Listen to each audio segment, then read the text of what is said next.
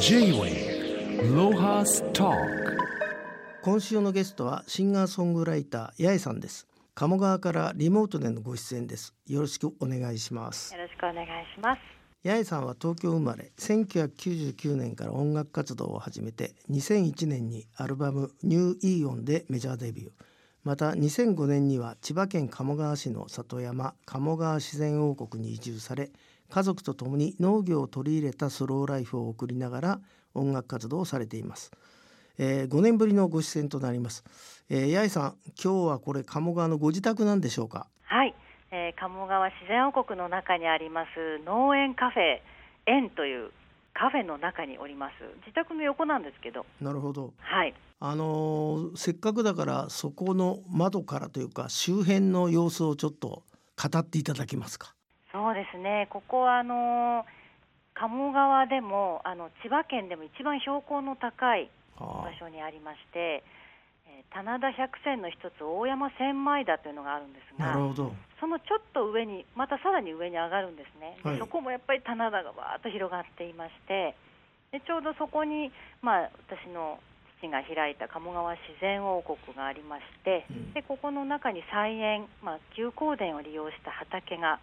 広がってハウスもあってその横に菜園カフェをはいもともと父が作った自宅をですね今改築しましてカフェにしております。なるほど。うんえー、とこの改めて鴨川自然王国、まあ、この場所なんですけど結構な山奥と聞いてますけども東京から行くんだとどういうふうに行くんですかね？東京からだと、まあ、アクアラインというのができましたので、はいははいい、ずいぶん前ですけれど、はい、そのアクアラインを通ってくればもう2時間弱で都内からこの王国まで車で来ることができます。まあ、私は結構高速バスを使ったりするんですけれど高速バスでハイウェイオアシスフラリという、まあ立山に行く手前なんですがそこで降りれば、まあ、1時間半ぐらい新宿から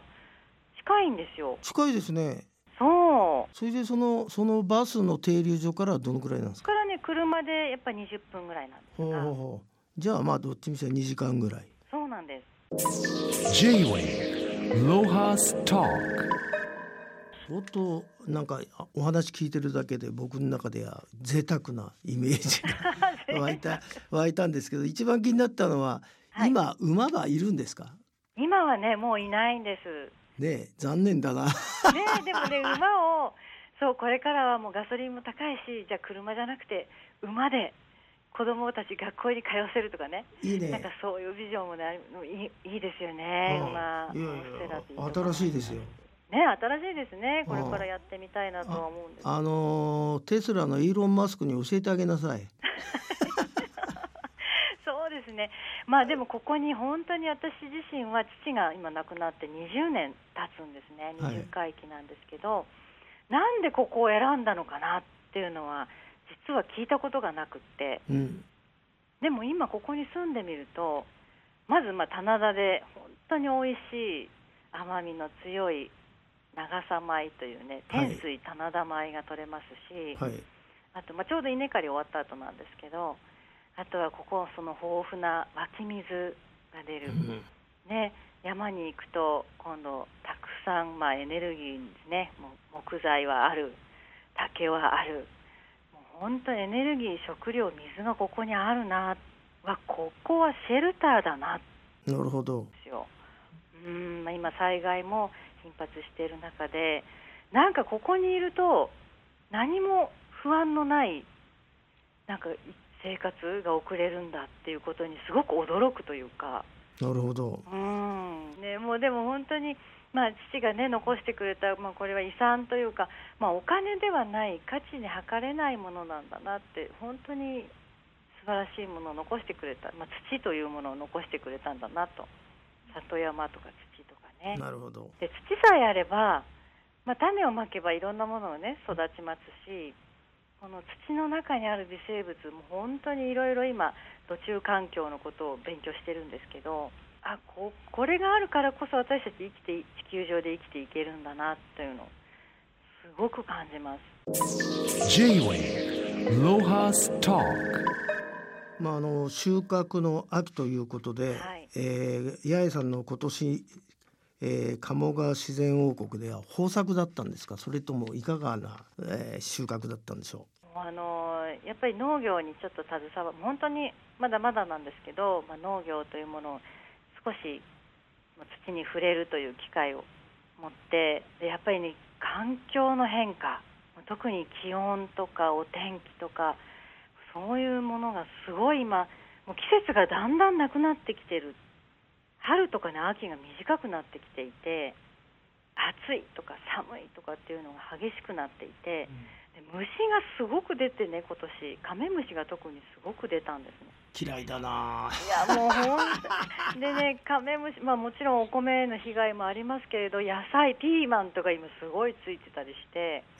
でこれはねまあ虫たちは何らかの警告をね私たちに与えてるという、まあ、自然はねなるほど。というのを感じますし、まあ、このね温暖化の影響をすごくやっぱこういうところにいると間近に感じるっていうのをちょっと危機感はあります。だから収量も減っ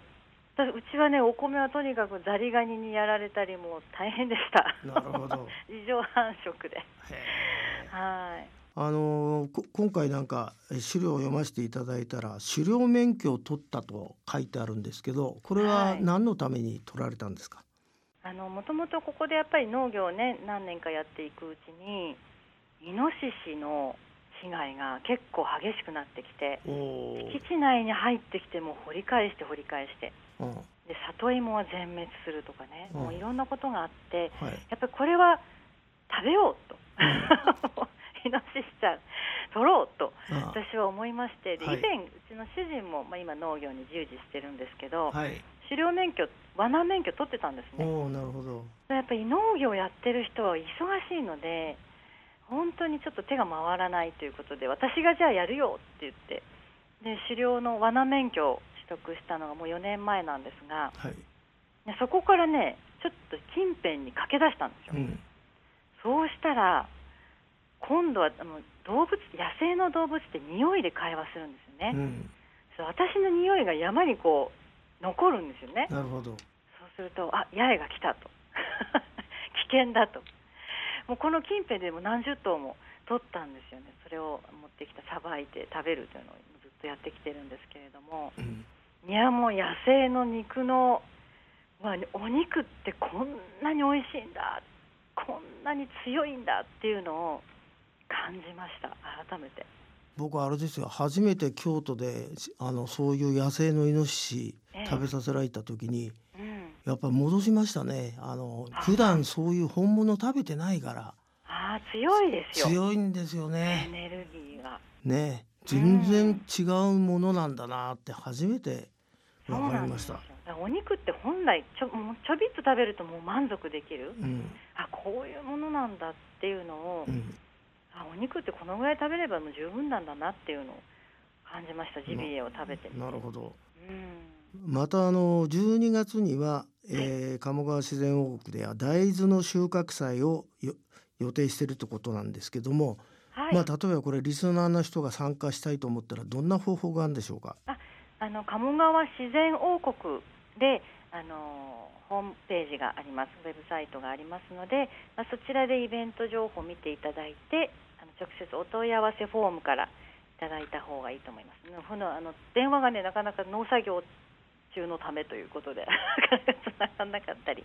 するのでぜひあのメールなどでお問い合わせください。この収穫祭のあの中身を教えていただきたいんですけど豆投げっこするとかそんなんじゃないでしょあの収穫祭というよりは、まあ、毎月いろんなイベントまあ、お米の自給、大豆の自給、まあ、米と大豆さえあれば日本人は生きていけるというキーワードで、えそれで、まあ、大豆を今年取った12月に収穫皆さんで一緒に作業をするという感じですね。なるほど。J-Way ロハスタえっ、と八重さんは今、農業と音楽活動、まあ両方やられてるんですけど、はい、そのペース配分というのは一日どんな感じで過ごしてるんですか？そうですね。あの自称反応反歌手と自分で言っておりますが、うん、かっこいいね。あのそうどのくらいやっているっていうよりはなんかその反応農業の脳ですけど反応の部分っていうのは、まあ、食べるものを作るとか、うん、もう衣食住に関わる、まあ、生きていくのに関わることなんですよね。うん。なので、なんかそこがベースにあるよっていう、どちらかというと分母のような、うん。土台のようなイメージで、なので、結構、まあ、そうですね、コロナ禍はほとんど農業やってたりもしましたけれど、なんか、歌手としての時間っていうのは、その分母があるからこそ成り立つというようなイメージで活動をしていますね。なかなかね、歌う機会をもうちょっと欲しいなとは思ってます。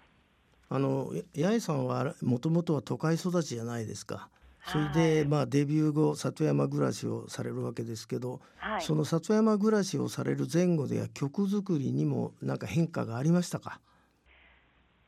そうですね、もうやっぱりでもここに来て、まず多分食べるものと水が変わって、健康にはなりました、ね、健康になると、声がはい。太くなるっていうか、うん安定感がすごい出てきたような、であとはまあ人生経験、狩猟をちょっとやりやりだして、またさらに、なるほど。なんかちょっと太くなった感じはあります。生き死になんかあ生きるってこういうことなんだっていうのを体で感じていくってすごい経験だなと思います。うん J-Wave Lohas Talk 八重さんは、えー、2020年にデビュー20周年を迎えられた時に20周年記念コンセプトアルバム「オン・ザ・ボーダー」をリリースされてますと。はい、これはあのお母さんの加藤時子さんのプロデュースだったんですけどもお母さんとのその音楽活動の話を少し教えていただけませんか？そうですね、まあ、うちの母はもう50年歌っていて、はい。で私は、まあまあ、20年あまだまだだなっていうのもある。でふっと見ると本当半世紀歌い続けるってすごいなって改めて思うんですけれども、じゃあこの歌、まあ、この人は何をこう歌として残す？この世に残していきたいのかみたいな話を最近よくするようになってえで時子は時子で多分その歌ってきたけれどもあまり世に残らなかったものだったりもう本当にいい歌なのに自分が、まあ、歌ってこれなかったものだったりっていう、まあ、いろんなあのなんで遺遺産っていうんですかね遺産っていうかなその素晴らしい宝物を残してきちゃったなという思いがあるみたいででそれをね、まあ、私自身も何がこの人から得られるかなみたいなのを最近すごく感じるようになってで歌をこう伝えてもらってるというか、ね、古い昔の歌を、ま、カバーして歌ったり、うん、例えば、ま「アメージング・レース」だったり、まあ、その歴史的ないろんなものを一緒にこう歌の中に表現していくっていうことを、まあ、学んだりとかですかね。もう本当に何だろう歌手として何が本当にできるのかっていうところであの時子と最近本当にね一緒にあのレコーディングも含めてこんなに歌の声のディレクションをされたことないなと思うぐらい 厳しいめちゃくちゃ厳しいんですけどでもなんかすごくいいなんでしょうねがりを今作れてるなっていう次にそれをまたつないでいくっていうことがえしたいなと思ってますね「オン・ザ・ボーダー」まあ、アルバムの中でもそうですし、まあ、コンサートも含めて、はい、やっています。J-Wave Lohas Talk まあ、あの年末に向けて、えー、八重さんのコンサートがあるんですけども、えー、11月10日東京渋谷伝承ホールで開催されます、えータイトルは「八重コンサート 2022for 今大切なあなたに伝えたい」えー、八重さんから、えーこれはどんなコンサートになるのかちょっと教えていただけますか？はい、えーもう本当に私、まあ、今年父が他界して20年という節目でもあるんですがこの最近ここ最近本当に大切な方がどんどん、まあ、他界してしまうということがあったんですね。でこういなくなるってなんだろうって死ぬってどういうことなのかなって。でもやっぱりそのね、そのあのように言ってしまうんだけれどもきっと向こうですごく楽しい時間を過ごしているのかもしれないとかなんかいろんなことを感じながらでもその残された人たちのそのぽっかり開いた穴なんかそこに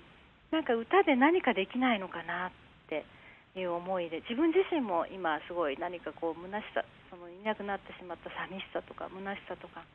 でやっぱり世界中を見てみると戦争があったりなんかそういう思いがその歌に何かできないのかなという。で「まあ、For You」というタイトルで今年、歌うんですけれども、まあ、そんな皆さんの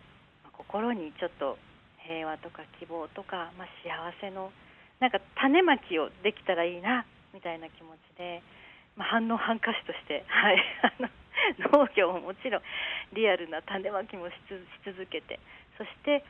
心には音楽の平和の種をまけたらいいななんて思いで、えー今年も11月の10日木曜日渋谷ですけれども昼と夜2回で、えー公演しますのでたくさんの方に聞いていただけたらいいなとで配信も、えー同時にしますので遠くの方にも届けられたらいいなと思ってます。あの僕の手元にその 4U のあのパンフレットがあるんですけど、はい、えー、とここにゲスト劇団ひまわりってあるんですが、はい、ここのひまわりちゃんたちはどういう感じで ご出演なさるんですか？そうなんです。劇団ひまわりさん私実は最初に歌を歌ったのが劇団ひまわりがえーやったコルチャック先生という音楽劇その中で歌を歌う役をいただいたのが19歳の時だったんですね。で、まあ、それで劇団ひまわりさんで私も演劇をもう初初級からやったんですけれどもでその音楽劇の中で、まあ、一緒に歌を歌ったりっていうことがありましてで今回そのコルチャク先生ホロコーストを描いたものなんですがやっぱりその、ね、ユダヤ人の迫害であるとか、まあ、歴史的な戦争の爪痕っていうか、まあ、そういうものを子どもたちと何かこう表現してきたっていうので今年あの劇団ひまわりの子どもたちに、えー私の歌を一緒にコーラスにしていただいたりとかっていう、まあ、そういうちょっと企画を立てました子どもたちの声が、はい、未来の声が、はい、響き渡ったらいいなと思ってます。J-Way Lohas Talk あの当日はこの東京渋谷伝承ホール入るとはい。あれですか？そのレセプションとか入り口に野菜が山ほどあるとか。そそういう。そうなんですよね。ええやっぱりそそうなんですか？あのね、まあ、食品をちょっと売るのが今なかなかコロナ禍で難しいっていうのがあるんですけれど、はい、はいなんか野菜の方が売れて CD が売れないから困るわってマネージャーから言われたことが あります。まあでもね自分の作った、まあ、野菜も同じ曲も同じですね。育てて育てて大切にしてきたものなので、まあ、お野菜はぜひ鴨川自然王国に来ていただいて農園カフェでたっぷり味わっていただけるのでぜひ足を運んでいただけたらと思います。はいいやまああのぜひ、えー皆さん、えー、11月10日東京渋谷伝承ホール、えー、1日2回公演、えー昼が15時30分夜が18時30分、はい。えー料金4500円。安いですね。まあ、そう全席ちょっと自由になってしまうので、まあ、はい。お早めに来ていただけたらと思いますし、はい。まあ、お昼、夜と、まあ、平日ですので、はい。はい、皆さんご都合のいい時間にぜひ皆さんに聞いていただきたいと。思います。八重さんどうも今日はありがとうございあました。りがとうございます。はい。